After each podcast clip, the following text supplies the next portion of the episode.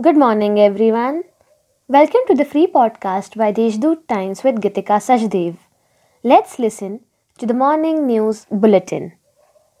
Considering the growing number of patients and possible second wave, the decision to reopen schools in the district has been postponed till January 4, 2021.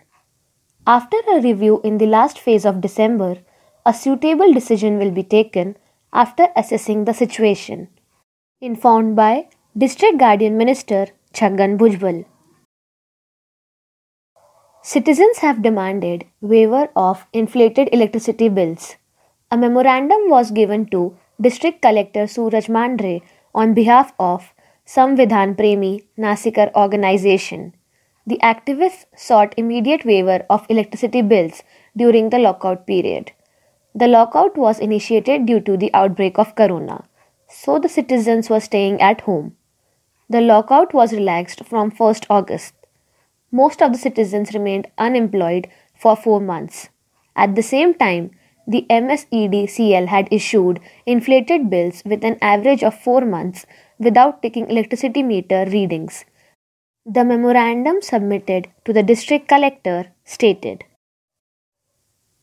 Financially strapped ST Corporation has started the process of borrowing rupees 2000 crore from a government bank. The process is in its final stage. However, for this loan, along with depots and station, ST buses will also be mortgaged.